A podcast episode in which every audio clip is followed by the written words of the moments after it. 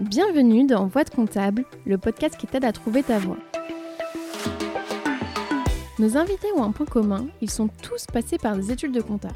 Aujourd'hui, ils sont experts comptables, commissaires aux comptes, DAF ou encore contrôleurs de gestion, bref, ils font tous plus ou moins de la compta. Eh bien, en réalité, pas tout à fait. Certains ont même quitté les métiers du chiffre pour devenir prof ou monter une entreprise, par exemple. À travers ces parcours, j'espère te montrer que non, en compta, il n'y a pas qu'une seule voie. Ce podcast est rendu possible grâce au label Copilote. Le label Copilote, qu'est-ce que c'est? C'est une alliance de cabinets indépendants qui les accompagne dans leur développement RH, marketing, digital, commercial, bref, tout ce dont un cabinet entreprise a besoin. Récemment, ils ont lancé le Lab Recrute, un site sur lequel tu peux retrouver des cabinets labellisés Happy at Work. Si tu veux aller y jeter un œil, le lien est disponible en description. Bonne écoute Bonjour Marine Bonjour Julie. Merci de, me recevoir aujourd'hui dans, tes locaux. Euh, donc pour euh, t'expliquer un peu comment va s'articuler l'interview, il va y avoir une première partie euh, plus sur d'où tu viens, dans quel cadre familial tu as évolué, ensuite plus sur la partie études, quelles études tu as faites, pourquoi. Euh, tes premiers pas dans la vie professionnelle Est-ce que tu as été en cabinet? Est-ce que tu as été en entreprise? Combien de temps t'es resté? Est-ce que ça t'a plu Tes missions? Euh, Jusqu'à arriver à aujourd'hui, ce que tu fais. Donc euh, avant de, de passer euh, à l'interview, est-ce que tu peux juste te présenter brièvement, dire qui tu es, ce que tu fais en ce moment? Donc déjà merci Julie d'avoir pensé à moi pour ce podcast. donc je m'appelle Marine Julien, j'ai 35 ans. Je suis expert comptable et commissaire au compte depuis 2015, donc je vous laisse faire le calcul. Euh, et j'ai créé mon cabinet en janvier dernier.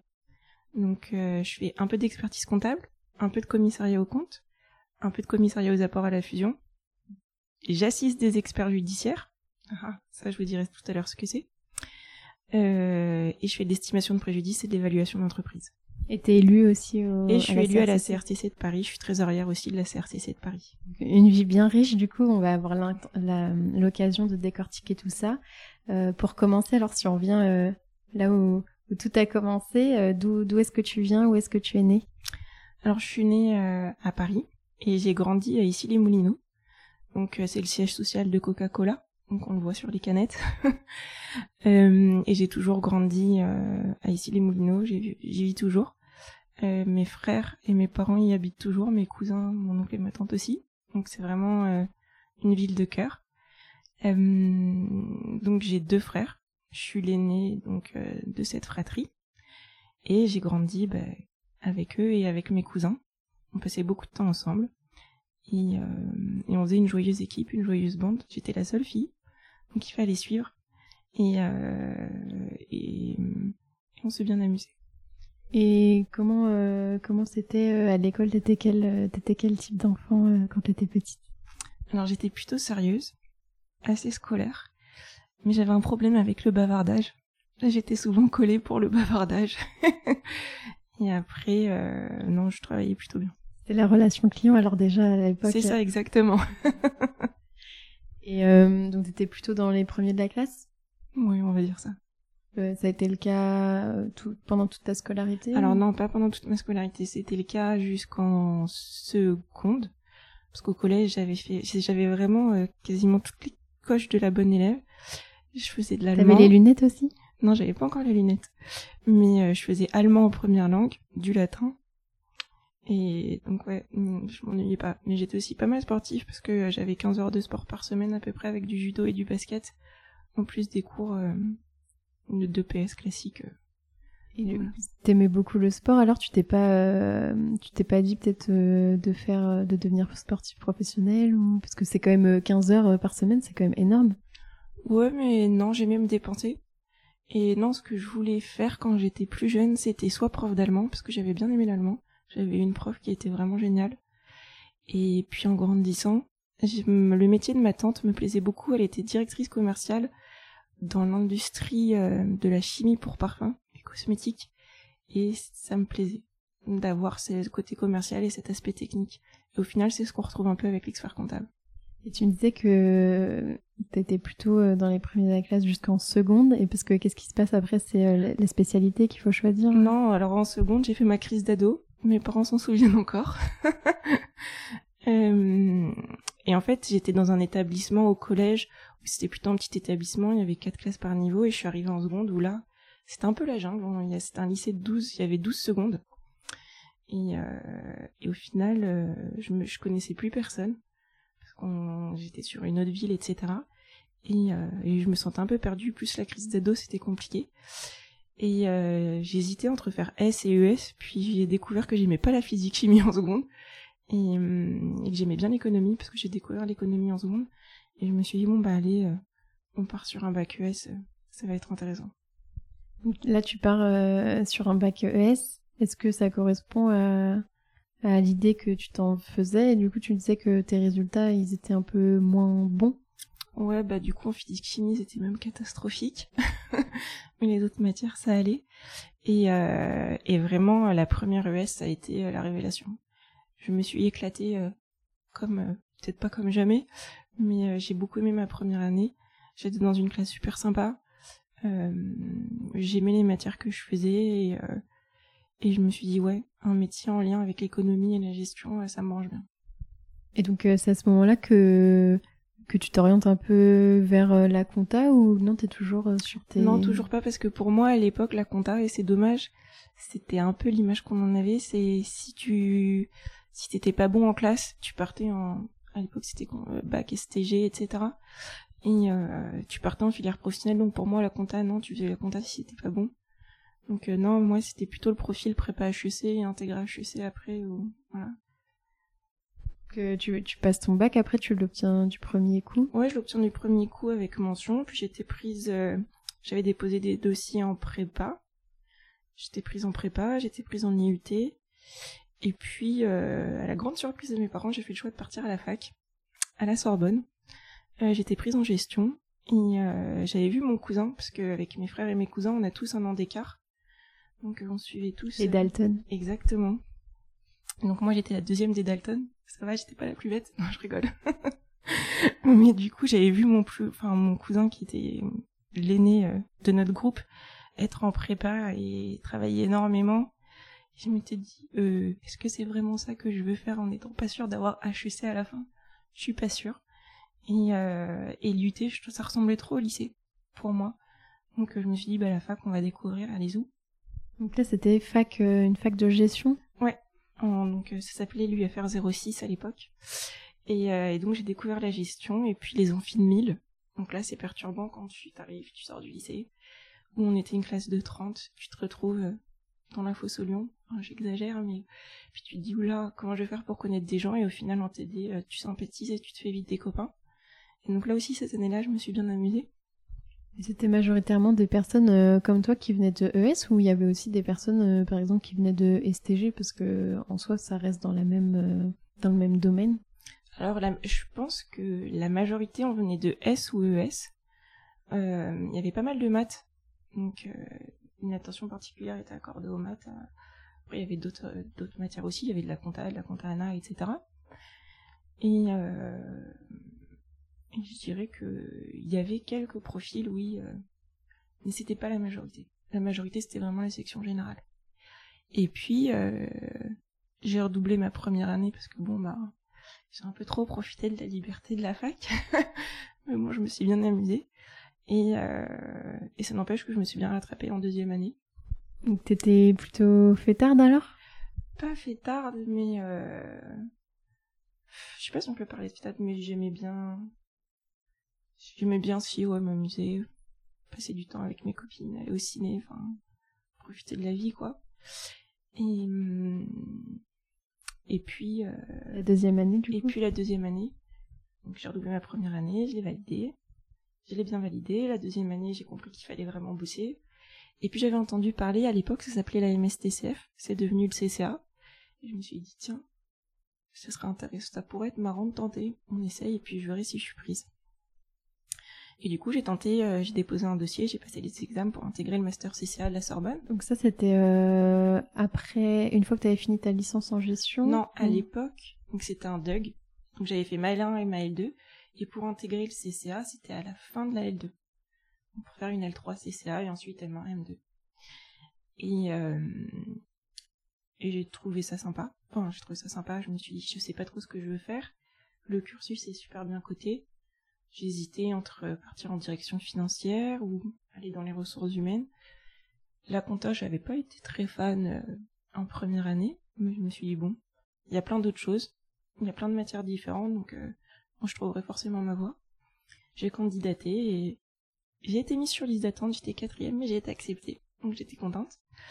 Et, euh, et là, c'est un vrai changement de rythme par rapport à la fac, parce que donc j'ai été prise au CCA de la Sorbonne. Et de là où à la fac on a cours 20 heures par semaine si vraiment on fait tous les amphis, tous les TD, là on retrouve un rythme de lycée en CCA. Et c'était un peu dur euh, de s'y remettre et de rebosser sérieusement. Mais, euh, mais c'était c'était super intéressant.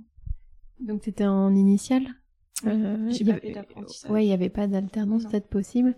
Euh, mais par contre, t'as fait un stage alors, je suppose? Ouais, et en fait, ce qui s'est passé, c'est que ben, j'ai tellement aimé ma troisième année que j'ai redoublé, là encore. mais pour euh, trois matières, ce qui fait que j'avais pas mal de temps libre et j'avais déjà trouvé mon stage pour le Master 1. Et ma directrice de Master m'a dit, bah, appelez le cabinet, peut-être qu'il serait intéressé pour vous garder prolonger votre stage. C'est ce que j'ai fait, j'étais un peu honteuse. Je me suis dit, bon, euh, qu'est-ce qu'ils vont dire? Et au final, ils m'ont dit, non, mais pas de souci, on vous prolonge, en contraire, on est content. Donc je me suis dit ouf. Et au final, c'est là que ça a été la révélation que je me suis dit je vais devenir expert comptable. Parce que c'était un. Toi, t'avais choisi de faire un, stage dans un cabinet, alors pourtant c'était pas c'était pas dans euh, dans tes choix quand tu disais RH euh, ou euh, ou direction financière. comment ça se fait que que t'as été en cabinet du coup? Mais en fait, j'ai postulé dans ce cabinet parce que c'était un cabinet d'expertise judiciaire et j'aimais beaucoup le droit. Et en fait, quand j'ai redoublé ma L3 euh, CCA, euh, j'ai redoublé pour 9,97, je veux précise. En fait, j'avais des super notes en droit. Et on m'avait dit, ça serait bien que vous alliez euh, vous diriger vers le droit. Et, et j'avais écouté ben, celui qui a été mon associé jusqu'à récemment, qui était venu présenter l'expertise judiciaire. Et je me suis dit, ça a l'air super intéressant. Il faut pas faut pas avoir des notions de droit, mais ça mêle la compta et le droit. Et du coup, je me suis lancée et j'ai postulé et j'ai été prise. Et, euh, et avec lui, j'ai découvert l'expertise judiciaire. J'ai fait du commissariat aux apports à la fusion, un petit peu d'audit. Euh, et je me suis dit, mais en fait, euh, la compta, ça fait partie de la boîte à outils, mais c'est pas une finalité en soi. Je vais pas passer des écritures toute ma vie, c'est ce que je craignais en devenant. Je m'étais dit non, mais je deviendrai pas expert comptable. Mais au final, euh, non, non, c'est un des, éléments de ta boîte à outils qui te sert.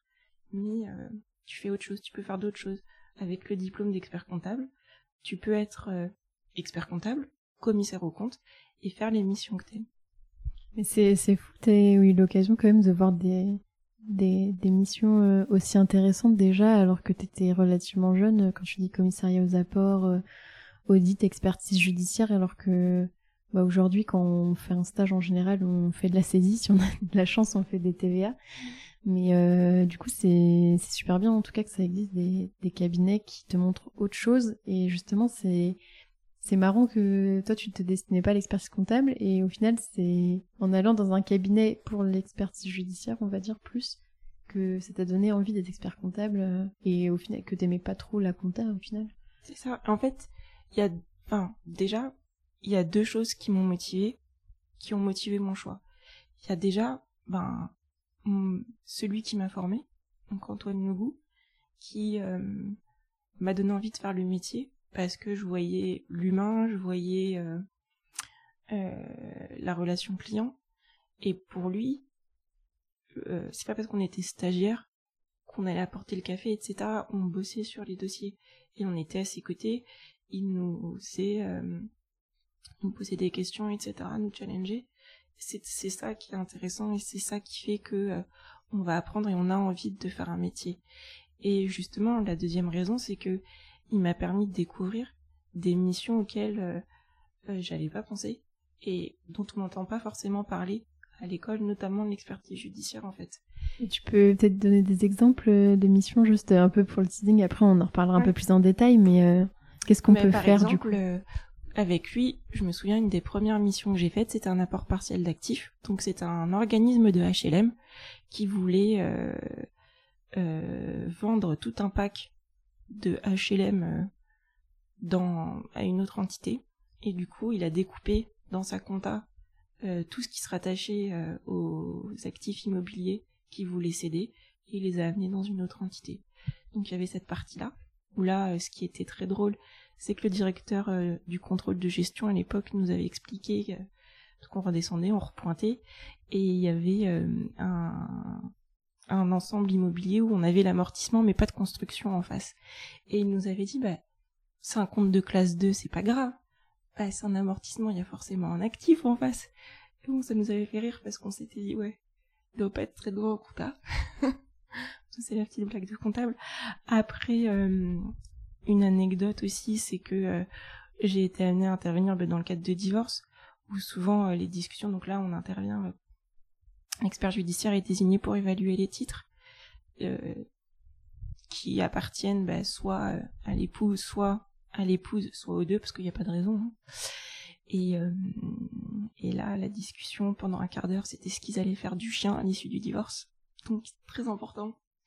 Donc, euh, c'était... Comment tu évalues justement la, la valeur du chien? Bah écoute, c'est une bonne question. C'est en fonction de l'âge, de sa race, etc. Plein de paramètres à intégrer. Euh, Ok, bah super cool. Et euh, donc euh, tu fais ton, ton stage là-bas, tu valides ta, ta MSTCF Ouais, je valide mon ma M1, mon M2. À l'époque, c'était encore possible de passer le DSCG à la fin du Master 1 parce que quand on validait la L3, on avait le DSCG complet d'un coup.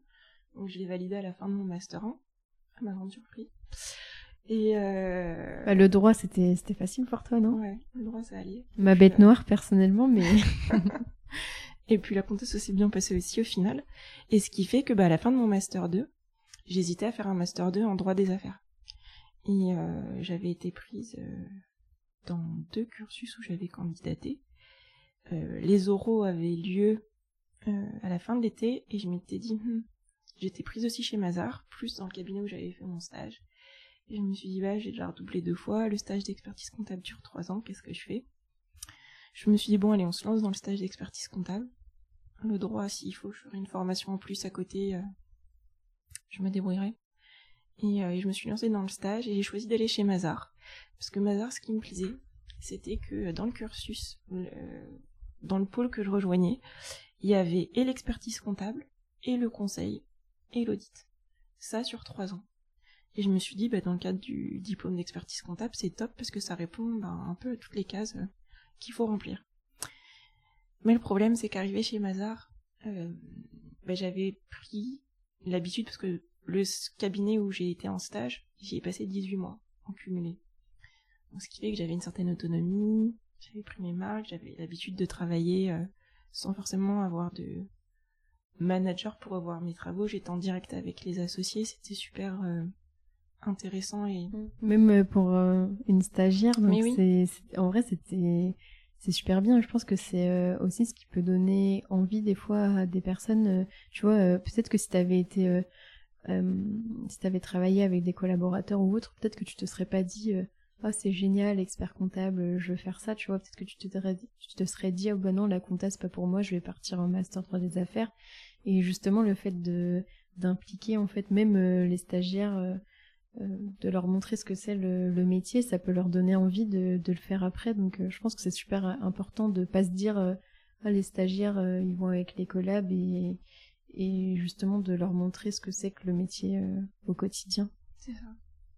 Et, et, et donc chez Mazar, j'y suis allée. J'ai adoré mon expérience, mais j'étais frustrée parce que de là où j'avais l'habitude d'avoir, alors j'aurais pas la prétention de dire que j'avais une vision à 360 sur les degrés que je faisais en étant stagiaire, hein, mais j'avais une relative autonomie que j'avais perdue chez Mazar et ça me frustrait beaucoup. Et, euh, et donc c'est pour ça que j'y suis restée quelques mois et qu'ensuite j'ai décidé de, de partir. Et du coup, j'étais restée en contact avec mon associé qui m'avait recruté euh, pour mes stages et qui lui, entre-temps, avait créé son cabinet. Et donc, quand j'ai quitté Mazar, il m'a dit Est-ce que vous voulez me rejoindre? Est-ce que ça vous tente? Et du coup, euh, j'ai pas hésité longtemps et je lui ai dit Go, j'arrive. Et là, à ce moment-là, pour toi, c'était déjà une évidence le fait que tu voulais être expert comptable, alors que entre guillemets, tu aimais pas trop la compta. Est-ce que pour toi, tu trouvais pas ça bizarre, tu vois, parce que c'est souvent l'image qu'a l'expert comptable, même si c'est pas vraiment la réalité, de se dire il faut adorer la compta pour être expert comptable. Et toi, en l'occurrence, c'était pas vraiment euh, ce qui te bottait le plus et tu préférais le droit. Pourtant, pour toi, c'était évident, en fait. Bah, en fait, ce qui m'a donné envie de devenir expert comptable, c'est que je savais qu'on pouvait faire plein de missions différentes.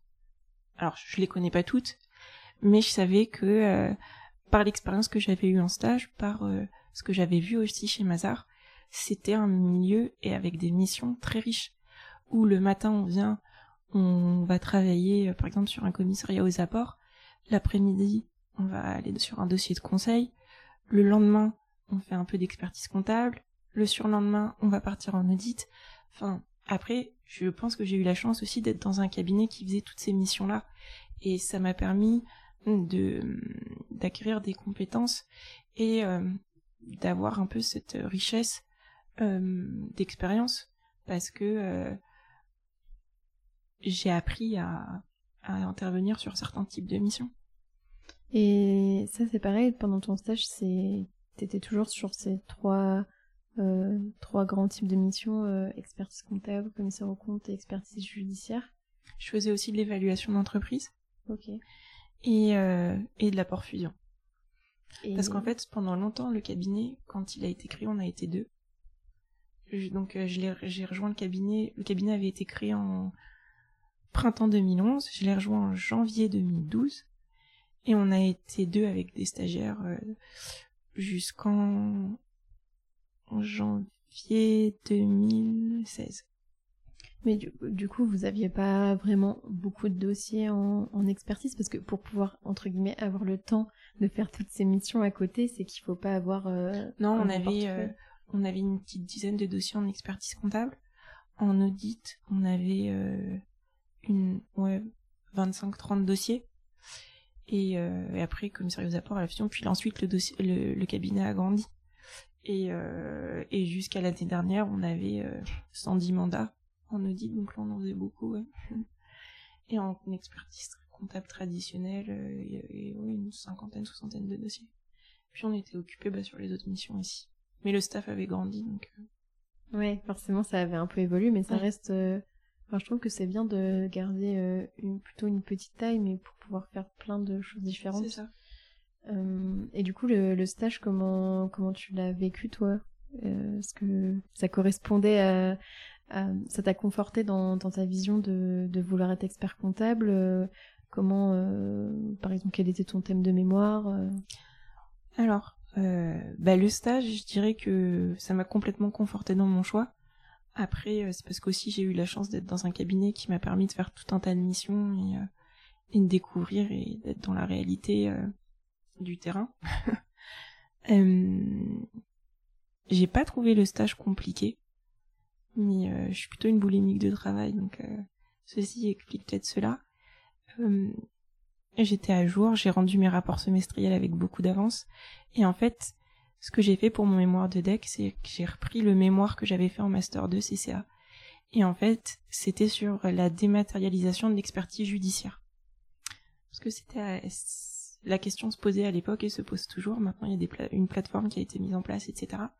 Mais euh, je, je, me suis posé la question comment est-ce qu'on fait pour mettre en place euh, et donc j'ai essayé de répondre aux questions que je me Et alors est-ce que tu peux nous expliquer peut-être un peu plus en détail euh, ce que c'est l'expertise judiciaire? Parce que même moi, à titre, euh, à titre perso, je ne sais pas vraiment ce à quoi ça correspond. Alors j'ai eu un peu des, des petits indices puisqu'on a discuté euh, juste avant ensemble. Mais pour ceux qui nous écoutent, est-ce que tu peux expliquer ce que c'est et donner des exemples peut-être un peu plus concrets de ce que tu peux faire au quotidien? Alors l'expertise judiciaire, c'est donc il faut être architecte, expert comptable, médecin, peu importe. Donc il y a des experts judiciaires qui sont qui, qui existent dans différentes disciplines. En tant qu'expert comptable, pour devenir expert judiciaire, il faut être expert comptable inscrit depuis un certain nombre d'années, avoir un certain nombre euh, d'années d'expérience et euh, avoir des spécialités. Hum, l'expertise judiciaire, donc, c'est quoi? C'est qu'on va être sollicité par le magistrat qui va hum, qui, est, qui a face à lui un litige où deux ou beaucoup plus de parties vont s'affronter. Et il y a un préjudice financier qui lui est soumis et en l'état, il n'a pas les compétences techniques pour l'apprécier. Et donc, il va demander à un expert judiciaire d'intervenir pour l'aider et l'éclairer d'un point de vue technique, parce que l'expert judiciaire n'est pas là pour faire du droit. Donc, le magistrat va lui dire, va lui demander, va lui donner une feuille de route à suivre, et il va lui dire, ben voilà, je te donne une mission, il va falloir que tu la remplisses, tu vas écrire un rapport. Alors il dit pas tu hein, dans les ordonnances ou dans les jugements qui nous désignent, mais j'ai besoin de toi parce que j'ai besoin de ta compréhension technique de ton éclairage. Et l'expert judiciaire doit répondre il doit prendre sa feuille de route, il doit pas aller en delà et il doit répondre à tous les chefs de mission qui lui sont qui lui sont demandés. Et par exemple, on peut intervenir en qualité ben, d'expert judiciaire. En ce moment, ben, c'est les restaurateurs qui ont assigné les assurances dans le cadre, dans le cadre du Covid pour déterminer la perte d'exploitation qu'ils ont subie du fait des fermetures administratives. Ça peut être dans le cadre de divorce, de succession, il faut évaluer des titres. Ça peut être euh, dans le cadre d'une cession d'entreprise. Il y a une, euh, un contentieux sur la définition du prix définitif, et donc on va intervenir à ce moment-là. Des expertises de gestion, donc c'est des associés qui sont pas d'accord. Donc ce qu'on a eu euh, euh, c'était, euh, on l'a su après que les associés avaient l'habitude de coucher ensemble et ils couchaient plus ensemble, donc c'est comme ça que l'expertise judiciaire avait démarré. Et que bah, la dirigeante, on, nous avait demandé de regarder certains comptes, et puis en regardant certains comptes, on voyait franchement que les notes de téléphone, pour la société que c'était, c'était quand même archi disproportionné. J'aurais pensé que c'était l'hôtel ou ah, les voyages. Mais... Et, et, quand on a demandé le détail du listing, etc., ce qu'on s'est rendu compte, c'est qu'elle appelait ben, des hotlines, mais hot dans le sens euh, un peu porno du terme. Et donc elle passait du bon temps au téléphone avec euh, on ne sait qui. mais voilà, elle s'amusait. Ah oui, d'accord. Donc les fameux euh, experts de gestion, moi je me rappelle en droit des sociétés, on voyait que il fallait, alors je sais plus, 5 ou 10%, je crois, en fonction de la forme des sociétés, mmh, des associés qui peuvent demander une expertise de gestion et donc euh, pour euh, être euh, pour faire par exemple l'expertise de gestion, il faut être expert judiciaire. C'est ça. Et en fait, si le magistrat choisit de ne pas faire appel à un expert judiciaire, mais à un expert comptable classique, il va devoir motiver sa décision. Parce que ce qu'il faut avoir en tête aussi, pourquoi est-ce qu'on fait appel à un expert judiciaire en général?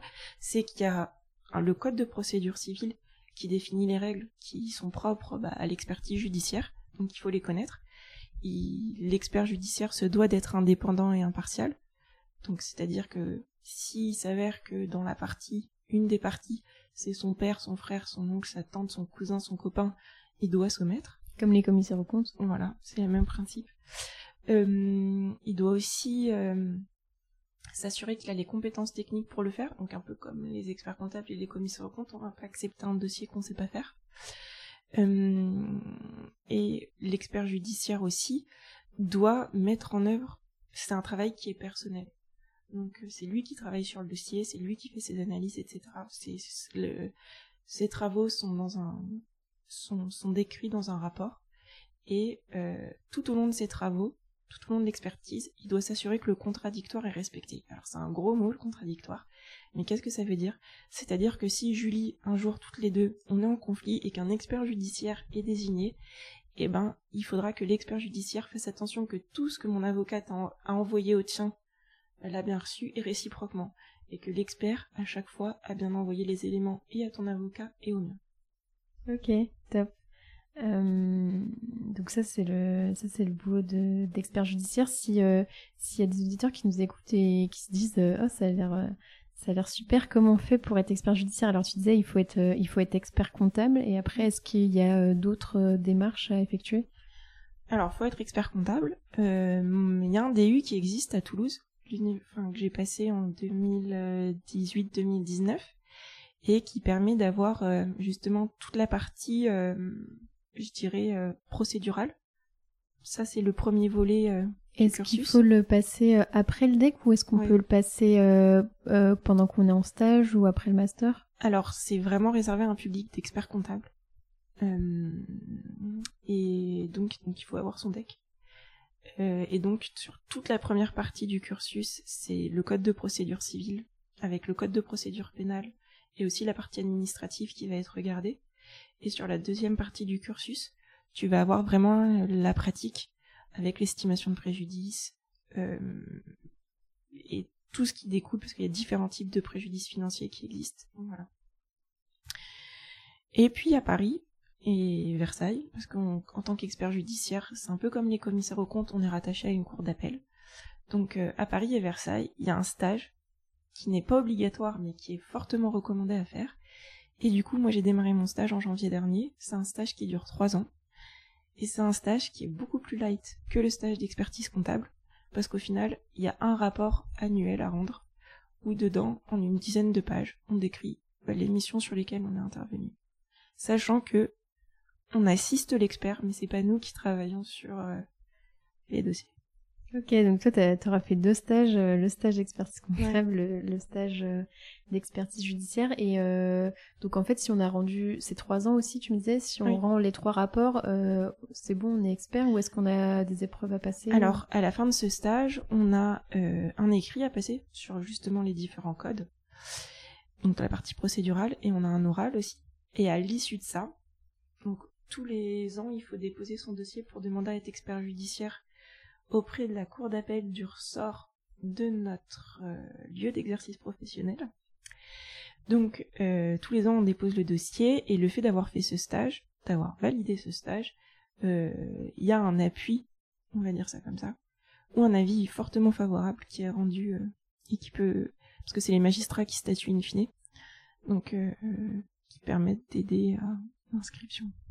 Et euh, au niveau du coup des missions, euh, est-ce que c'est les magistrats qui te les envoient? Enfin, c'est pas c'est pas du tout un système euh, commercial où tu vas chercher tes clients, c'est on t'assigne les, les dossiers en fait. C'est ça. En fait, tu vas recevoir au courrier l'ordonnance qui te désigne. Alors parfois, c'est les parties qui te contactent, enfin les avocats qui te contactent avant même que tu l'aies reçu.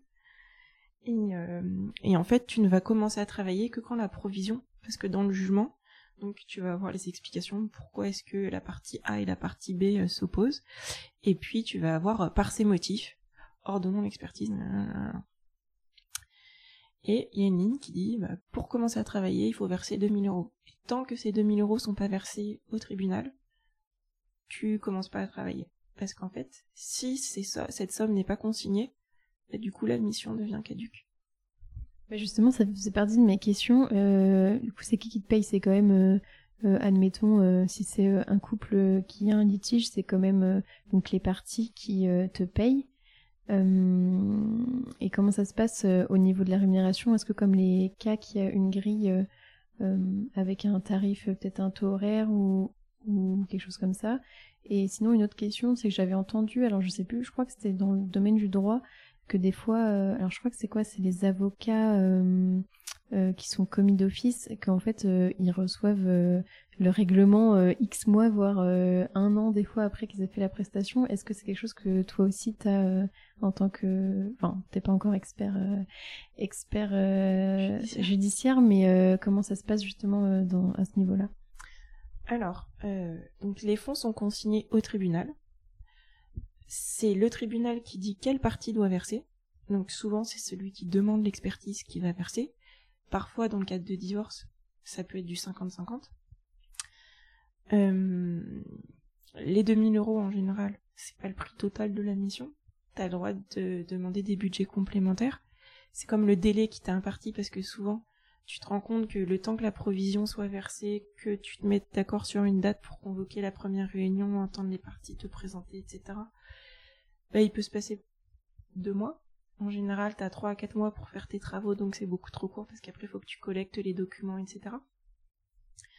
Donc, euh, je dirais que sur cet aspect-là, c'est pas aussi rigide. Tu peux demander des provisions complémentaires, tu peux demander des délais complémentaires. Et pour répondre à ta question, donc faut pas avoir besoin de cash pour travailler sur des dossiers d'expertise judiciaire parce que tu peux avoir un certain délai avant d'être payé. Et t'es payé une fois que tu as déposé ton rapport sachant qu'en moyenne, une mission d'expertise judiciaire dure à peu près 18 mois en expertise euh, financière. Donc, euh, bah, en gros, tu consommes tes charges, mais t'as pas encore le produit en face. Donc, un, un, BFR qui peut être important. Alors si tu fais que ça, mais toi, toi tu, tu, fais, pas, que, ça. Non, et puis oui, c'est important aussi de le dire, je l'ai pas précisé. L'expertise judiciaire, c'est une mission accessoire. C'est pas ta mission principale. Tu peux pas euh, avoir 50% de ton chiffre d'affaires, par exemple, qui est en expertise judiciaire si tu as ton cabinet d'expertise comptable. Alors il y a des cabinets ici qui ont cette euh, répartition-là chiffre d'affaires, mais euh, il faut, enfin ça ne peut pas être, tu ne peux pas faire que de l'expertise judiciaire. Il faut que tu aies de l'expertise comptable à côté pour ou de l'évaluation, quel que soit le domaine que tu sur lequel tu as une spécialité et pour lequel tu inscrit. Mais oui, il faut que tu exerces en fait, c'est important parce que quand on est expert judiciaire, ce qu'on te demande, c'est euh, euh, tu saches de quoi tu parles. D'être indépendant aussi. D'être indépendant, mais si ça fait 15, 20, 30, 40 ans que t'as pas fait de bilan, tu sais pas comment marche un logiciel comptable, etc. Si tu sais pas ce que c'est qu'un fichier d'écriture comptable, bon bah voilà, ça risque d'être un peu compliqué. Et si maintenant qu'on a parlé un peu de l'expertise judiciaire, si on, revient euh, au moment où t'as passé ton deck, tu l'obtiens du premier coup? Yes. Et j'ai tout passé d'un coup. Ah, t'as tout passé d'un coup. Et euh, alors, une fois que t'as le deck, euh, qu'est-ce que qu'est-ce que t'as fait? Du coup, est-ce que tu tu t'es dit euh, je me lance, je crée mon cabinet? Est-ce que tu t'es associé Alors quand j'ai eu mon deck, est-ce que je me suis tout, tout de suite dit est-ce que je peux démarrer mon stage d'expertise judiciaire? Et donc là, j'ai contacté bah, la section Paris-Île-de-France, enfin Paris-Versailles, et on m'a dit non, il faut 50 diplômes. J'ai fait bon d'accord, donc on va patienter. Euh, Faut vraiment le vouloir, quoi, parce que si on compte au minimum, on va dire 8 euh, ans pour avoir le deck, plus 5 euh, ans mm. d'expertise, enfin, d'expérience professionnelle, ça fait 13 ans si je compte bien, plus 3 ans de stage, ça fait 16 ans. Ouais. Ouais, faut savoir être patient. ouais, patient et persévérant. Et, et voilà. Et le et en fait moi ce que je m'étais mis comme objectif déjà pour avoir les decks, c'est que mais bon, ça ne tient qu'à moi, c'est que je m'étais dit je ne fais pas d'enfant tant que j'ai pas le deck parce que je voulais me concentrer à fond sur le deck. Et puis une fois que j'ai eu le deck, je me suis dit allez go, on fait les enfants. Pendant les 5 ans là, c'est l'occasion. Hein. j'ai une fenêtre de tir. Euh. C'est ça. Et en fait, bah, une fois que j'ai eu mon, mon deck, euh, j'ai eu l'opportunité bah, de devenir associé ensuite dans le cabinet où j'étais. Et donc j'ai été associée euh, pendant quatre ans. Et, euh, et, voilà, et ce qui fait que euh, le, bah, ça a accompagné la croissance du cabinet aussi, c'était dans la suite logique du parcours que j'avais fait, etc. Mais du coup, t'étais quand même assez jeune T'avais quel âge? J'avais 30 ans. En fait, j'ai eu mon deck à 28. Ok. Et pour toi, ça te paraissait pas un peu trop jeune d'être associé ou je sais pas, des, des fois c'est des barrières qu'on se met, mais non, toi, tu te, tu te sentais prête euh Bah, en fait, je je me suis pas posé la question. Je me suis dit bon ben j'ai l'opportunité, bah faut la saisir. Si on me le propose, c'est que c'est que je suis capable. Euh, c'est ça. En théorie. Et euh, est-ce que ça a changé quelque chose pour toi dans tes missions, par exemple, le fait de devenir associé non. ou pas du tout? Non, parce que dès que j'ai commencé à travailler, je me suis toujours dit ce que je soumets à la relecture, je dois être capable de le signer si c'est moi qui dois le signer. Et ça a toujours été mon état d'esprit, quelle que soit la mission sur laquelle j'intervenais. Euh, donc du coup, tu restes 4 ans, tu disais? Associé, oui. Ouais. Et euh, de qu'est-ce qui se passe après? Tu, tu Et après, euh, ben, en janvier 2021, il y a une petite graine qui avait été posée un jour et puis qui a commencé à pousser, pousser, pousser. Et je me suis dit, j'ai envie de me lancer j'ai envie de me lancer, mais euh, je suis associée, voilà, je suis, j'ai un job qui me plaît. Euh, j'ai un niveau de rémunération ben, qui est cool. Euh, j'ai une équipe, c'est sympa. J'aime bien les missions que je fais. Mais tout va bien en fait. c'est ça, tout va bien, mais j'ai envie de me lancer. Et, et puis je me dis bon, et puis ça prend de plus en plus de place. Et je me dis attends, laisse passer l'été, hein, parce que là tu t'enflammes, tu verras. Et, euh, et puis j'ai laissé passer l'été, je suis partie en vacances. Et puis en rentrant de vacances, j'ai fait ouais, faut que m'installe. j'ai vraiment envie de créer quelque chose. Et c'était important en tant que en tant qu'expert comptable, on travaille avec des entrepreneurs. Alors que ce soit la TPE PME ou euh, les plus grosses boîtes, hein, mais avec des chefs d'entreprise. Et pour moi, c'était important de me mettre vraiment dans la peau d'un chef d'entreprise. Parce que on m'a déjà dit, mais en tant qu'associé, euh, t'avais la peau d'un chef d'entreprise. Pas forcément, parce que moi j'étais plus associé technique, on va dire. Et euh, la partie euh, organisation, etc. Si encadrer les équipes, gérer les plannings, voir la facturation et tout ça, oui. Mais me dire vraiment partir, créer de zéro, non, ça me manquait et je voulais vraiment le faire. C'est ça, t'avais pas créé de zéro, en fait, tu t'étais un peu greffé. C'est ça, j'ai grandi avec le cabinet parce que le cabinet, je suis arrivée, il avait quelques mois, donc euh, je considère que, ben, avec le travail qu'on a fait avec mon associé, on a vraiment monté un cabinet. Euh, voilà, j'y ai contribué. Après, euh, c'était la phase de création que j'avais pas et, que je voulais faire. Et tu as choisi de, de créer du coup ton cabinet, donc on dit ex nihilo quand on part de zéro. Et toi, tu l'as créé toute seule ou Oui. Ouais. Toute seule. C'était un, un, choix parce que tu sais souvent on, peut se dire euh, oh mais il me faut il me faut un associé pour euh, créer mm. mon cabinet.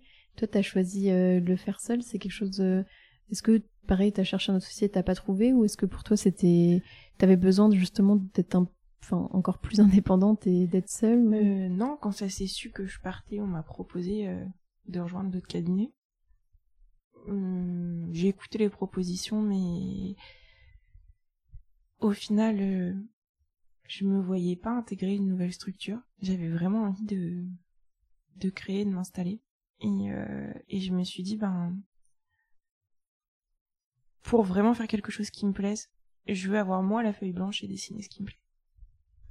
Euh, et donc justement, est-ce que tu peux nous parler un peu comment ça se passe quand on crée un cabinet? Alors parce qu'on n'est pas on n'est pas préparé à ça. On le disait un peu en off que mm. on nous on nous prépare, on va dire, à avoir le diplôme. Sauf que le diplôme, euh, c'est pas à la fin, c'est le, c'est le début. et du coup, qu'est-ce que t'en fais après? Et surtout, comment, mm. comment tu crées un cabinet comme ça quand, quand tu pars de zéro? Qu'est-ce que t'as rencontré comme difficulté? Quelles sont les questions que tu te, que tu t'es posées? Voilà. Si tu peux nous raconter un peu. Alors, déjà, une des premières questions qui s'est imposée à moi, c'est comment je vais l'appeler ce cabinet? La première question qui est toute bête, mais pourtant euh, qui peut prendre des fois plusieurs semaines ou mois. Ah mais moi ça m'a pris des semaines. J'y réfléchissais j'ai commencé à y réfléchir euh, pendant l'été. J'étais là, mais comment je vais l'appeler? Julien et associé? Non. Ça faisait trop... Non. Puis j'ai cherché, j'ai cherché, et puis euh, un jour... Il y a un jeu de mots, non, dans ton... Ouais, il y a un jeu de ah, mots. Je, l'avais même pas vu, tu vois. mais on va voir si c'est le jeu de mots auquel tu pensais.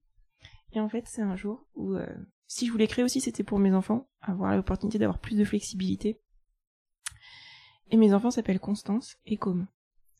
Et donc j'ai joué avec leur nom et c'est là qu'est venue l'idée de commence. Donc c'est le début de com et la fin de Constance. Et ça fait euh, commence comme euh, le commencement, le début de quelque chose.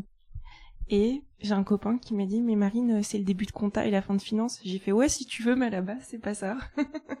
mais c'est vrai que ça peut être ça. Et donc je dirais que le nom c'est important. Et pour moi en fait j'ai choisi un nom qui soit pas attaché à ma personne, même s'il y a ma petite histoire personnelle derrière.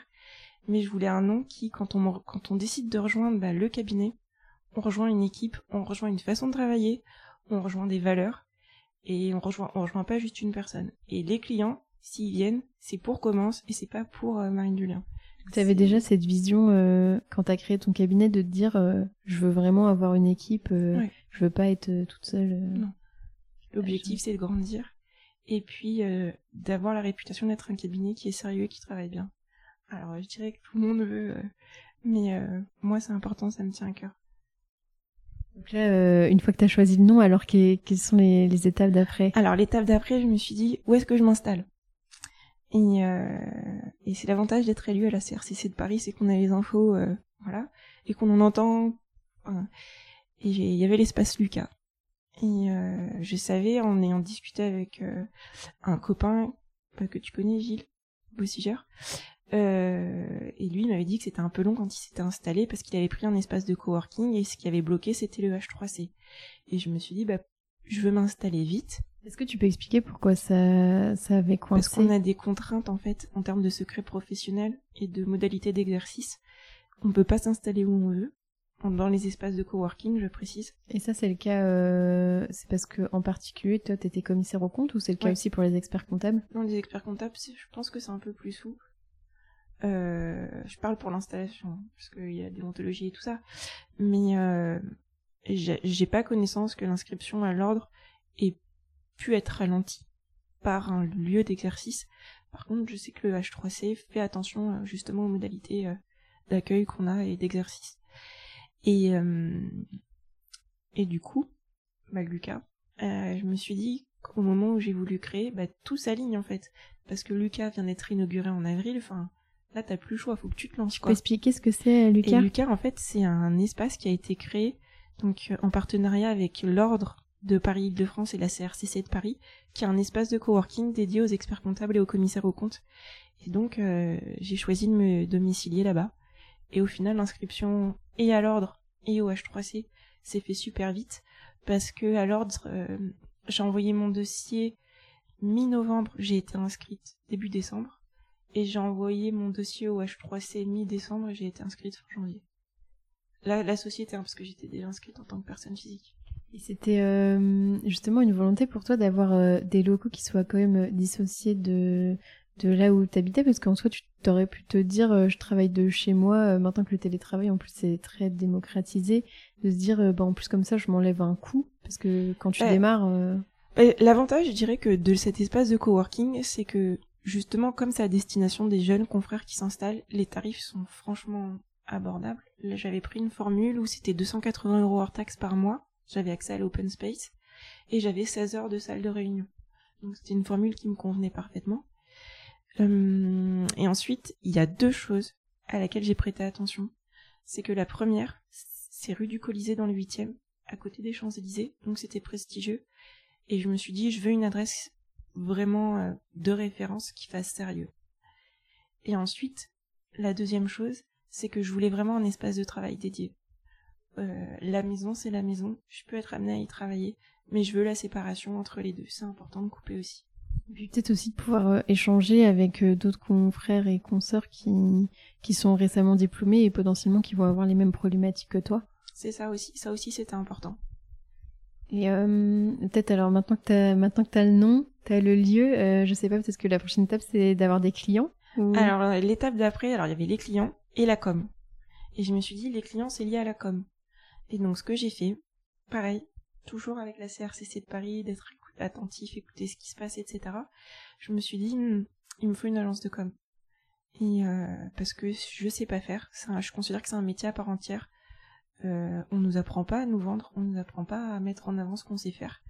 Donc euh, il y a des gens qui sont beaucoup plus efficaces que moi sur ce terrain-là. Donc euh, je vais aller voir des pros. Et donc, euh, je suis passée par une agence, Altus Communication, et je travaille d'ailleurs toujours avec eux, qui bah, m'a aidé à créer le cabinet, créer le logo, créer mes cartes de visite, euh, le site peut-être, ouais, le site internet, et et on a travaillé ensemble. Et, aujourd'hui, ils m'aident justement sur la communication, l'animation de ma page LinkedIn. Euh, je fais une newsletter tous les deux mois euh, c'est moi qui travaille, qui choisis les articles, etc. Mais c'est eux qui la diffusent, c'est eux qui relaient les infos sur LinkedIn. Dès que j'organise, euh, je participe à un événement, c'est relayé aussi. Donc j'ai fait le choix. C'est un coût, c'est un budget, c'est ma plus grosse ligne de coût aujourd'hui, mais j'ai choisi de le faire parce que pour moi, si on veut avoir de la visibilité, il faut bien maîtriser sa com. Et donc, t'arrives à, à avoir des clients avec justement cette stratégie? Parce que tu sais quand euh, enfin en tout cas quand on n'est pas expert comptable, on dit euh, oui on a trop de clients, on sait même plus quoi en faire. Mais en fait quand on débute, des fois ça peut être euh, ça peut être un problème de ne pas réussir à trouver de clients si on n'a peut-être pas le réseau physique suffisant. Ben, je dirais que c'est ça, c'est que déjà quand vous quittez un cabinet, quel qu'il soit, il faut partir en bon terrain. Parce que c'est important, on est un tout petit monde, on est un tout petit milieu, tout le monde se connaît plus ou moins, tout le monde parle. Donc c'est important de garder toujours des bonnes relations. Bon, ça sert à rien de s'étriper. On est tous euh, amenés à travailler ensemble un jour ou l'autre. Donc autant que ça se passe bien. Quand on sent que euh, bah, on s'entend plus, autant se dire bon bah voilà on s'entend plus puis puis voilà c'est pas la fin du monde. Mais euh, est-ce que est-ce que ça t'as vraiment euh, eu des clients avec cette stratégie justement de com ou est-ce que c'était plutôt du bouche à oreille ou comment? Alors il y a le bouche à oreille qui a joué. Ensuite, bah, le fait d'avoir été pendant dix ans dans un cabinet où j'ai travaillé et où je suis passée associée, bah, forcément, quand tu travailles, tu as des contacts qui se créent, il y a des gens qui ont apprécié travailler avec toi, etc. Puis quand tu changes de cabinet ou que tu crées ta boîte, ben, on te recontacte parce qu'on a apprécié ta façon de travailler, donc il y a ça aussi. Le fait de faire, et ça c'est important, euh, une revue de presse tous les deux mois, ça permet de rappeler aux gens coucou c'est Marine, euh, coucou c'est Commence, euh, ben voilà ce qu'on fait. Donc euh, si vous avez cette problématique, eh, contactez-nous. Euh... Ta newsletter justement, euh, elle est à destination de tes clients actuels ou non Elle est à, destina elle est à destination de, de qui exactement? Alors je l'ai, je l'envoie à ma base de contact. Donc dedans j'ai des avocats, j'ai des clients, j'ai d'anciens clients, j'ai un peu tous les gens que j'ai été amené à rencontrer dans le cadre de mon parcours professionnel à aujourd'hui. J'ai euh, ma base, elle fait 1000, euh, pas loin de 1300 contacts. Ah oui, c'est, beaucoup quand même. Et tu partages quoi par exemple dans ces newsletters? Comme euh, bah, mon site est articulé autour de cinq missions, j'ai un article par mission. Donc il y a l'expertise comptable, l'audit, l'évaluation d'entreprise, l'estimation de préjudice et la perfusion. Vraiment, c'est en fait c'est pour montrer ton expertise sur ces sujets-là et se dire que ah bah tiens, on a une problématique euh, euh, sur tel type de mission, euh, bah tiens, on, on connaît quelqu'un qui, qui sait faire et on va contacter Marine du coup. C'est ça. et donc t'as donc là t'as quand même quelques quelques clients. C'est quoi à peu près peut-être ta ta répartition en chiffre d'affaires entre les différentes missions? Je sais pas si t'as si t'as l'info. Est-ce que ta compta est à jour? Ouais. Alors ma compta est pas totalement à jour, mais euh, alors ma facturation, si ça, elle est à jour. Les encaissements, je les suis de près. Euh, et après, je suis au quotidien, euh, même si la compta est pas, si la, charge est pas en compte de classe 6 et tout ça, je suis. Ça, y a pas de souci. Et euh, et en termes de répartition, je dirais que euh, la compta pour l'instant c'est marginal parce que c'est des missions de révision. Donc c'est les clients qui choisissent de tenir leur comptabilité et moi je viens après pour revoir, ensuite établir les comptes et l'alias fiscal, mais je leur propose une formule un peu adaptée parce que je propose euh, trois grands rendez-vous dans l'année et après je suis là euh, au, quotidien euh, si jamais ils sont des questions. Mais il y a trois grands rendez-vous, donc on fait une réunion en général à la fin du premier semestre pour savoir où est-ce qu'on en est, etc. Ensuite, quelques mois avant la clôture, pour piloter, savoir ce qui serait bien de mettre en place ou comment mettre en place des actions correctives si on voit qu'il y a des budgets qui ont un peu dérapé. Et ensuite, au moment de la présentation du bilan, mais pareil, là, ce qui est intéressant, c'est pas juste de donner le bilan, c'est d'avoir un travail d'analyse derrière. Parce que c'est là où on nous attend, c'est pas juste, tiens, ton bilan et, alors je t'explique, ton passif, il est comme ça, et puis le client, il s'en va. Donc il y a un vrai travail d'accompagnement. Tu disais que tu faisais l'évaluation d'entreprise aussi. Euh, c'est quelque chose. Euh, co comment on se forme euh, si on veut faire de l'évaluation d'entreprise? Est-ce que c'est plus par la pratique professionnelle? Est-ce que tu as peut-être des diplômes qu'on peut passer Comment t'as fait toi? Alors il y a la pratique professionnelle. Donc ça, il y a des cabinets qui sont spécialisés ou il y a des cabinets qui ont des pôles dédiés. Et ensuite, il y a des formations qui existent. Donc il y en a notamment une que j'aimerais faire l'année prochaine qui est en deux ans. Donc euh, c'est la CCEF qui propose ce parcours. Euh, et, euh, et c'est vraiment pour le coup cette formation est très assez, très axée pratique parce qu'il y a des formations qui sont un peu plus théoriques. Là c'est vraiment la pratique. Donc ça vient enrichir et te donner dans ouais te donner d'autres acquérir d'autres réflexes et comme tu disais que c'est deux ans, mais je suppose que c'est quoi? C'est peut-être une journée par jours par an. Ok, ouais. Si j'ai bien suivi. Mais il y a aussi euh, la, CRC, la CRCC de Paris qui a un partenariat avec Dauphine, euh, qui propose aussi une formation en évaluation d'entreprise. De mémoire, il me semble aussi que c'est sur deux ans. Donc euh, après, c'est un peu comme tous les métiers, tout, enfin tout se fait sur la pratique. Et donc pour répondre à ta question sur la segmentation du chiffre d'affaires, donc j'ai un peu d'expertise comptable, un peu d'audit. Où là j'ai j'ai eu mon premier mandat euh, d'audit d'audit légal. Et normalement j'en ai un deuxième qui doit arriver. Là c'est ça mon sous peu il y a des confrères aussi qui se, qui me sollicitent euh, pour que je fasse un peu alors pas leur contrôle qualité externe mais qui me disent Marine j'aimerais bien que tu regardes le dossier savoir ce que tu penses est-ce qu'il y a des diligences qui manquent? Est-ce que euh, selon toi l'opinion est en ligne avec euh, les travaux qui ont été faits etc donc ça c'est intéressant aussi parce que bah, là c'est vraiment la recherche de la qualité de l'amélioration des équipes. Euh... Donc ça je dirais que ça doit représenter à aujourd'hui euh, euh, 15% de mon chiffre d'affaires. Ensuite il y a l'évaluation d'entreprise. Donc là, ça représente 25% de mon chiffre d'affaires. Et tout le reste, c'est l'estimation de préjudice et l'assistance aux experts judiciaires. Et comment, te, comment tu trouves des clients en, Comment tu trouves des clients en évaluation d'entreprise? C'est pareil Alors moi, ceux qui m'ont... C'est plutôt des plus grosses boîtes? Alors pas forcément. Moi là, j'ai été contactée à chaque fois par des avocates, eux du coup, euh, que j'ai rencontrés euh, à, à des soirées, à des, des soirées professionnelles ou euh, lors de formations.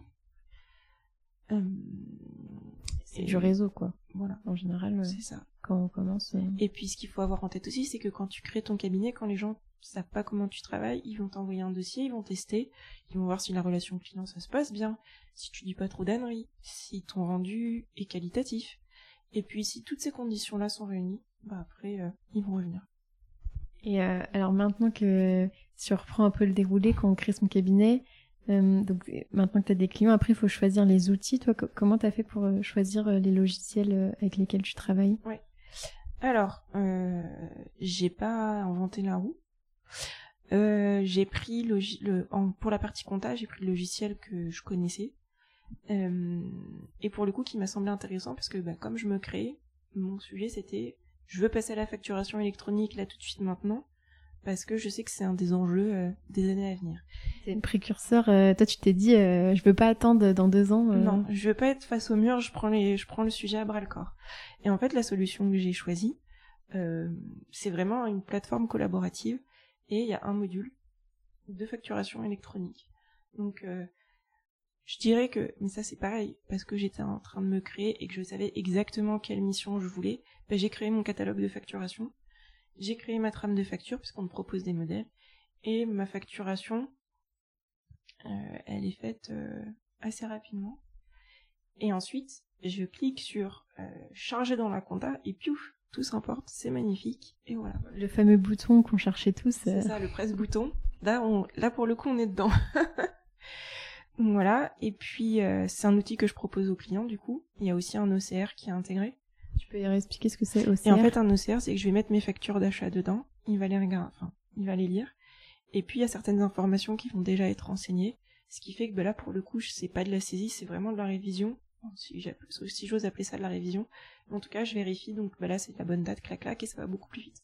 Et c'est beaucoup plus efficace.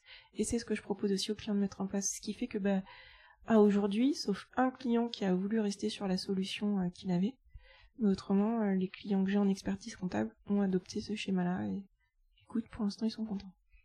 Bah, tant mieux. Euh, du coup, tu disais, ça fait quelques mois que, que tu as créé ton cabinet. Est-ce que euh, tu envisages de, de recruter et peut-être si oui, à quelle échéance et quel, quel type de profil tu, tu voudrais recruter? Parce que toi, tu fais plein plein de plein plein de choses. Voilà. Bah là, actuellement, j'ai une stagiaire avec moi jusqu'à la fin du mois de juin, qui est euh, à la Sorbonne en deuxième année. Elle passe en troisième année en magistère finance. Euh, et à la rentrée, j'ai potentiellement une alternante qui, pareil, m'a contactée parce que euh, sa directrice de master, justement, elle faisait beaucoup de saisies, etc. Et elle est en master CCA dans une fac à Paris.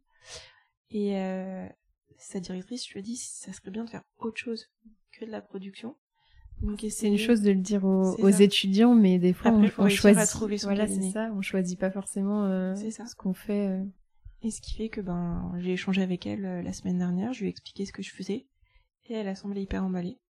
Et donc je dois la revoir ben, jeudi pour un deuxième entretien, savoir si elle est toujours tentée ou pas. Et puis l'objectif c'est qu'elle intervienne avec moi un peu sur sur ces types de missions, lui faire connaître ben le métier puis lui donner envie de devenir expert comptable et commissaire au compte parce que c'est un chouette métier. Comme, comme toi, on t'a donné envie euh, maintenant de bah transmettre aux autres. Je crois que tu, tu donnes des cours aussi, tu m'as dit Ouais, donc euh, j'interviens au sein du DU d'expertise de justice à Toulouse. Donc euh, celui où tu viens de passer euh, ton diplôme et déjà t'es passé de l'autre côté de la barrière. C'est ça, on m'a proposé de co-animer certains cours donc j'ai accepté avec joie. J'anime aussi pareil toujours à Toulouse, il y a un DU gestion de patrimoine où on m'a demandé de faire, euh, il y a 9 heures de cours sur tout ce qui est euh, introduction à l'évaluation d'entreprise. Donc ça, euh, c'est un cours que j'anime aussi. Et puis on m'a proposé, dans le cadre du Master CCA de Paris 1, à la Sorbonne, d'intervenir sur tout ce qui est comptabilité des sociétés, donc augmentation de capital, réduction de capital, affectation du résultat, etc. Dans le cadre du master CCA. Voilà. Et quand tu me dis euh, on a proposé, du coup, c'est euh, pareil, c'est du réseau que tu t'étais fait Ouais. euh, avant. c'est ma euh, directrice de master qui m'a recontacté en me disant Marine, est-ce que vous seriez intéressée? Je fais go. Comme quoi, ayez des bons contacts aussi avec vos profs, parce Ouais. que peut-être que dans quelques années, vous serez amené à, à donner des cours, même si ça peut paraître, ça peut paraître loin quand, quand on est à l'école, mais en fait, euh, des fois, la bascule se fait, ça. se fait assez rapidement. Et toi, c'est quelque chose que t'aimes, donner des cours? Ouais. C'est enfin, c'est important parce que c'est là où on voit euh, où par la théorie qu'on apporte, on vient donner de la couleur en mettant la pratique qu'on a. Parce que souvent, ce qu'on voit quand on est à l'école, c'est qu'on apprend beaucoup de théorie et qu'il nous manque la pratique. Et ce qui m'a manqué en tant qu'étudiante, j'essaye de faire attention quand j'interviens euh, dans les différents cursus, euh, quand je fais des conférences, toujours de donner l'aspect pratique pour que ça reste pas abstrait parce que souvent on se dit ok bon bah ça je fais comment pour le mettre en place? J'en sais rien. Et en fait le fait de se dire ben voilà j'ai eu telle difficulté et voilà comment je l'ai contournée voici comment j'ai mis en place ou voici comment j'ai appliqué concrètement euh, ben, ce qu'on est en train de voir ben, ça donne une autre couleur et ça permet au déjà ça permet de captiver les étudiants euh, que ce soit les étudiants ben, les jeunes ou les moins jeunes qui sont professionnels comme toi mais qui découvrent euh, ben, l'expertise judiciaire et, euh, et c'est la richesse le fait d'échanger et c'est ça qui est intéressant Et surtout le fait de donner des exemples, je trouve que c'est super parlant. Et des fois, tu sais qu'on mieux les, on va Mais retenir les exemples plus que euh, si on te donne un cours comme ça et on dit dans tel cas faut faire ça, euh, tu vas l'apprendre euh, euh, entre guillemets bêtement par cœur et tu vas, la- tu vas le re- recracher le jour de l'examen. Alors qu'en fait, si, si, enfin souvent tu retiens les petites anecdotes. euh, des fois qui ont plus ou moins rapport avec le cours, mais euh, les exemples, euh, c'est toujours euh, en général ce qu'on retient le mieux, et donc du coup ce qui fait qu'après on a peut-être aussi moins besoin de beauté parce qu'on s'intéresse à la matière, on voit vraiment à quoi ça sert euh, réellement et pas juste euh, apprendre son cours pour euh, pour le ressortir derrière. Euh, ok, top. Du coup, euh, donc maintenant qu'on a, euh, est-ce que tu avais des, peut-être des conseils pour ceux qui voudraient lancer un cabinet? Tu me disais à donner. Qu'est- Qu'est-ce que est-ce que tu as des conseils peut-être à des gens qui se disent ouais je veux passer le deck ou qui sont peut-être actuellement en stage et qui veulent peut-être créer leur cabinet mais qui ont peut-être un peu peur de, de se lancer tu vois de se dire euh, bah, je vais créer une entreprise euh, je vais potentiellement être tout seul Euh, des fois ça peut faire un peu peur de se dire euh, non bah je vais plutôt m'associer enfin toi quel est ton retour là-dessus? Euh, je dirais qu'il faut pas avoir peur d'être seul. Parce que, bon, là, je vais dire un truc philosophique, dans la vie, de toute façon, on est seul. Mais il faut savoir bien s'entourer. Et c'est important. Et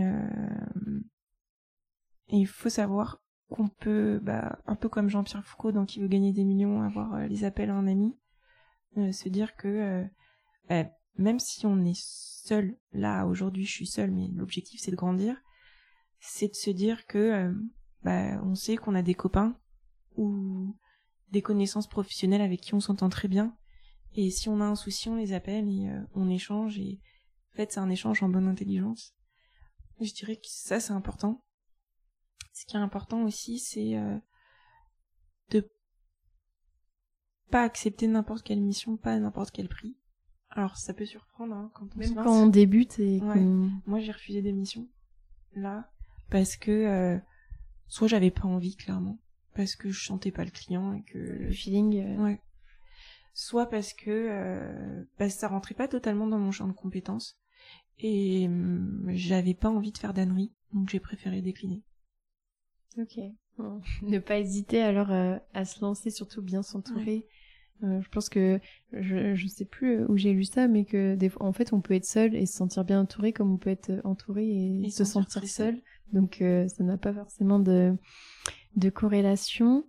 J'avais vu que tu avais passé un, un diplôme, une certification en médiation d'entreprise. Est-ce que c'était le DU dont tu parlais tout à l'heure? Non c'était une autre formation que j'ai passée dans le cadre d'un je crois que c'est une association l'IEM l'institut E j'ai oublié arbitrage et médiation.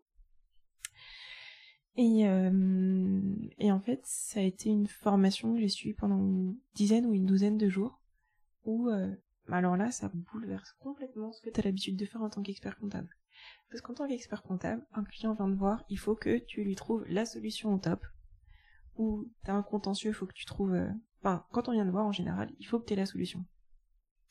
Là, quand t'es médiateur, t'es pas là pour donner ta solution. En fait, l'objectif, s'il n'y a pas de solution in fine à l'issue de la médiation, ben, il n'y a pas de solution. Mais là, toi, t'es là en tant que médiateur pour faire se parler les gens. Que les médias t'entendent enfin, t'entendre, enfin, s'entendent, mm. et que quand tu sens qu'ils ils arrivent pas, enfin, ils s'écoutent, mais ils se, ils se comprennent pas, c'est à toi d'essayer, en étant objectif et neutre, de les faire s'aligner et de faire aligner leur communication et qu'ils puissent appréhender sans forcément accepter, mais qu'ils puissent comprendre la position de l'un et, et du coup, euh, donc ça c'est quelque chose que tu fais. Tu es aussi média, comment on dit, médiateur, médiatrice? Médiatrice. Euh, pour l'instant, je me suis pas achetée dans le grand bain. Non. Et là, là c'est pareil. Faut, est-ce qu'il faut avoir euh, le deck ou non? Non. Hmm. Non, non. Là, t'es pas du tout obligé d'avoir le deck. Euh, tu peux être médiateur inscrit auprès de la cour d'appel. Donc là, t'en fais vraiment un métier à part entière. moi, je m'en sers dans ma vie perso et dans ma vie pro parce que t'as des outils euh, et t'abordes, t'essayes d'aborder les conflits euh, un peu différemment, où euh, tu t'es davantage dans l'écoute, t'es moins tout de suite dans la réaction immédiate. Après, ça dépend du tempérament de chacun, mais en général, moi, quand je mords, enfin, quand on mord, je remords derrière. Donc non, faut prendre du recul, et, parce que au final, c'est pas ce qui, ce qui, ce qui fait avancer les positions de chacun, mais ça te permet de prendre du recul, ouais. Et donc là, euh, tu as passé ce, diplôme, ça veut dire que si tu le voulais, là aujourd'hui, tu pourrais faire euh, de la médiation Je pourrais essayer de faire de la médiation, ouais. Mais euh, je suis toujours en contact avec certains élèves qui ont suivi la formation avec moi, qui étaient des professionnels aussi. Il y avait beaucoup d'avocats, des juges aussi. Et il y en a un qui a choisi de développer un de ses plans dans son activité. Donc il fait de la médiation. Alors en binôme.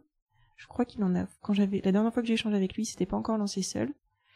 Euh, mais on nous avait dit, par exemple, d'aller en mairie et de dire, ben voilà, on a suivi une formation de médiation, commencer par des litiges de la vie courante, et puis après, au fur et à mesure, se faire les dents, progresser et, évoluer.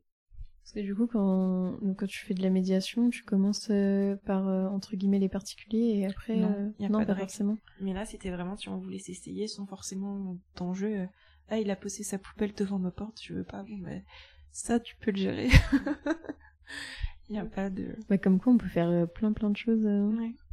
Euh, surtout pour ceux que je sais qu'il y en a beaucoup qui, qui aiment bien le droit de société, donc je pense que ça peut vous donner des pistes si jamais la compta ça vous fait pas plus que ça. Est-ce que tu peux nous dire ce que t'aimes le plus dans, ton métier? J'aime beaucoup le contact des clients échanger avec eux, découvrir tous les jours euh, de nouveaux métiers. Euh, et ça, c'est la chance qu'on a de faire, euh, que j'ai, parce que je sais pas si je peux parler dans tous les confrères, mais de faire différents types de missions au sein du cabinet. je découvre des métiers tous les jours. Et ça, ça me plaît. Me dire aussi que j'apprends tous les jours, parce que ben, on s'appelle pas Google, on n'a pas un ordinateur dans la tête. Je pense qu'on s'ennuierait si on avait un ordinateur dans la tête. Et euh, de se dire bah tiens là on m'a posé la question. J'ai pas la réponse tout de suite à chaud je dirais que c'est ça mais je vais aller regarder. Ça c'est challengeant aussi et, euh... et... je peux mettre. Ouais. est-ce que t'aimes le moins alors? Ce que j'aime le moins euh... faire des podcasts non pas faire des podcasts ça je trouve que c'est intéressant non ce que j'aime le moins hmm... t'as le droit de dire que t'aimes tout hein. Non, bah la compta au début j'aimais pas. Après faire de la production, etc. Euh, voilà, c'est pas ce pourquoi on est destiné quand on est expert comptable, mais faut faut savoir le faire. Euh, ce que j'aime pas à la limite, c'est euh,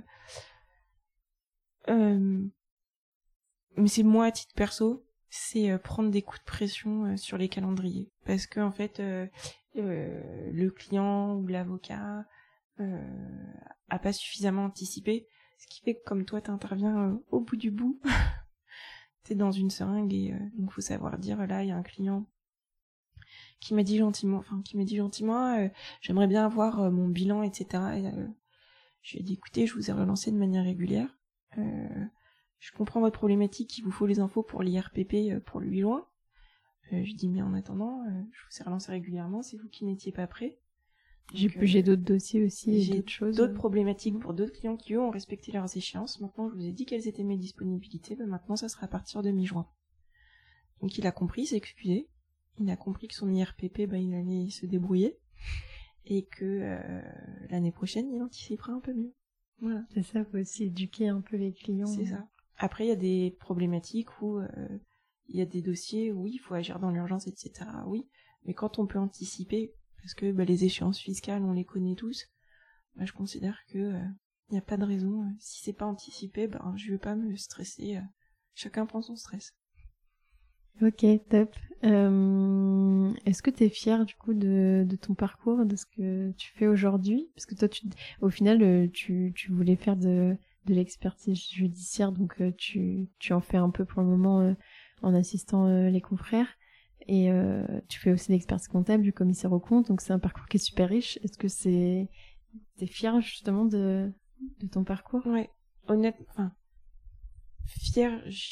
C'est toujours le mot qui, qui, fait grincer les gens. Personne ne veut dire euh, je suis fière parce que ça fait un peu euh, un but de sa ça personne. d'humilité, oui. Alors qu'en soi, il y a, y a, rien de mal à être fière de ce qu'on je suis. Je, pense que si je devais refaire les mêmes choix, je, ferais les mêmes choix. Euh... Je regrette pas ce que j'ai fait, au contraire, parce que euh, je considère que euh, dans chaque épreuve qu'on a à passer, même si sur le coup on se dit merde, euh, par exemple, redoubler, ça fait pas plaisir.